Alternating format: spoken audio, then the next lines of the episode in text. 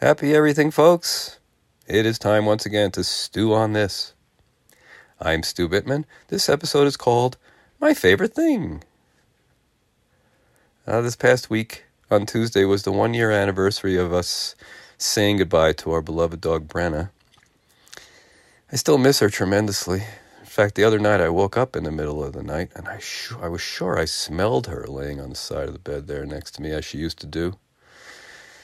Well, it's not the greatest smell, and it was a little creepy, but it was also incredibly sweet. She left an indelible imprint on our hearts, for sure. And I think I miss her joy the most. Brenna squeezed every drop of joy she could from her life, even in her years of decline, even on her last day. In fact, she chased a frisbee on her very last day of life and caught the last one I ever threw for her. Hmm, there are lots of nice cliches about dogs and how wonderful they are. For me, the way Brenna seemed to live her life can be summed up as you can't always do what you love, but you can always love what you do. And the anniversary of her death has had me thinking about how I'm living my life and how I'm doing with that. but before I started beating myself up about not always loving what I'm doing, before I started wishing I had a brain the size of a golf ball, believing that gave Brenna a big advantage over me, I made sure to remind myself that it makes no difference how I've done with that up to now. I can just start loving more of my moments now, even with my huge cerebral cortex. I reminded myself that the only way life ever shows up and can show up is in this present moment. And so I found great solace in knowing that it's never too late to transform my relationship with life because all I have to do is start transforming my relationship with the present moment and making it more of a friend. I ask myself, why on earth wouldn't I be embracing each moment with all its gifts and blessings? Number one being I'm alive. Why on earth wouldn't I choose to experience each moment in full awareness that it contains all the beauty, all the love, and all the possibilities I could ever imagine, and more? Each moment could be a life changing moment. In fact, each moment is a life changing moment. Why wouldn't I always want to be conscious of how it's changing me and of how wonderful that feels? Why wouldn't I want to use every single one to unfold my authentic self and experience more love and peace?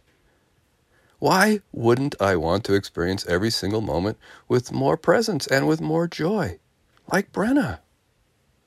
Gosh, she had this down to a science. She was the epitome of something I saw years ago, I believe on Facebook, called Pet Diaries. It began with a cat's diary which was full of tales of woe, tales of imprisonment. Folks, this wasn't my judgment. this was somebody else. And, and in comparison, the dog's diary went like this 8 a.m. Dog food, my favorite thing. 9:30 a.m. A car ride, my favorite thing. 9:40 a.m. A walk in the park, my favorite thing. 10:30 a.m got rubbed and petted. My favorite thing. 1 p.m. played in the yard. My favorite thing. I guess you get the idea. Well, I think you and I base our favorite things on how good they make us feel, while Brenna based hers on whatever was happening. My relationship with the present moment is perhaps the only reason I cannot say my favorite thing, no matter what I'm doing. So if I realize I'm not loving what I'm doing or how I'm feeling, a great question to ask myself is what is my relationship to this present moment? What am I focusing on? Am I using this moment as a means to an end? Am I using it only as a stepping stone to get to some future moment that I believe will be better? Well, folks, stepping stones are great and definitely necessary on our journeys, but we tend to give more focus to where we hope they will lead us rather than to the stone itself. Perhaps I'm missing out on a lot that's lying under and around those stones. Hmm. Or am I downgrading this moment even more and seeing it as an obstacle in my journey, as a problem to overcome? Am I believing that I can't be happy or I can't love what's happening until this problem is solved? Is life simply a problem to be solved?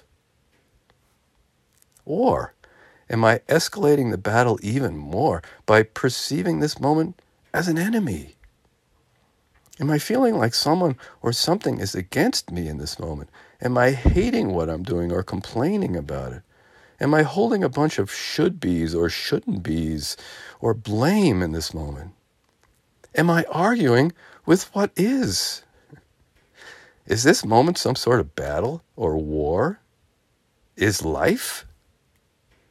Well, these questions help me get my own attention back from those beliefs, and they help me remember that I can make a different choice. I can use this moment for all sorts of more skillful things.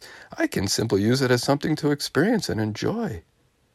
And I can even use it, no matter how it shows up, as an opportunity to express and experience more love.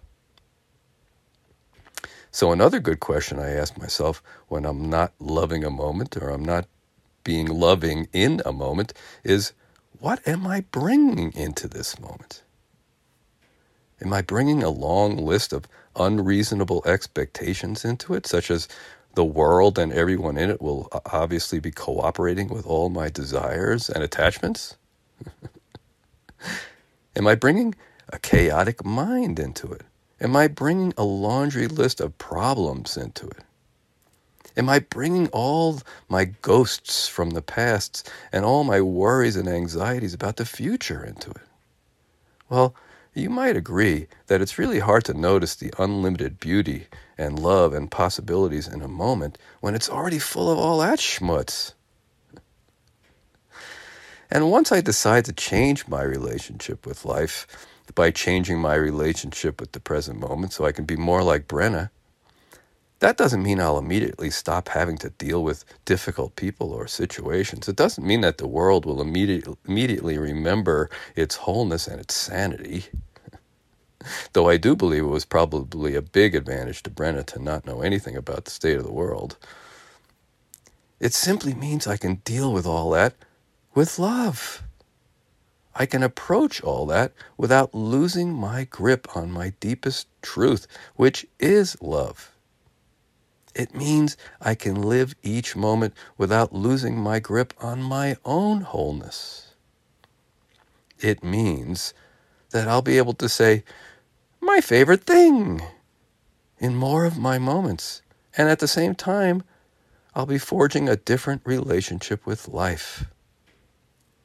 Because as I make the present moment more of a friend, the world automatically becomes a friendlier place.